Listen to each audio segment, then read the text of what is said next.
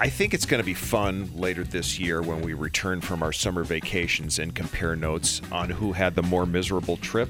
Because we're both going to be with our parents. You're your mother in law, me, my mother. We're both visiting family.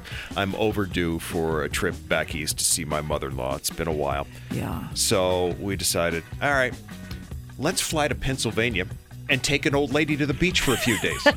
that could be fun. That's good times. That's what we're going to be doing. And from her house in Pennsylvania to Ocean City, Maryland, where we're going, it's a long drive and not a really easy drive. It's like three hours and 45 minutes. Ooh, that is a long time with a mother in law. Oh, it sure is. Put together a mixtape. So we're deciding on ways to make this trip a little bit more entertaining. And Renee came up with a good idea.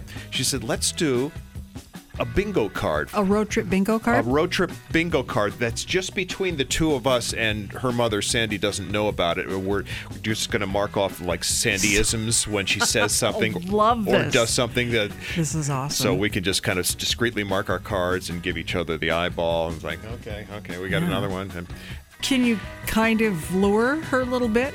You know, bait her? that's where there's a gray area there, and we decided that we both have to witness it. We Okay. can't we can't go on the honor system because Okay. we, we don't trust each other. That's fair. It has to happen organically, or Yeah. the game is just not as fun.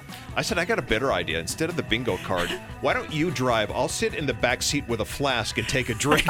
That's what I was going to say. Shots every time that's she gonna, says something. that's gonna make it better for me. I don't know about you.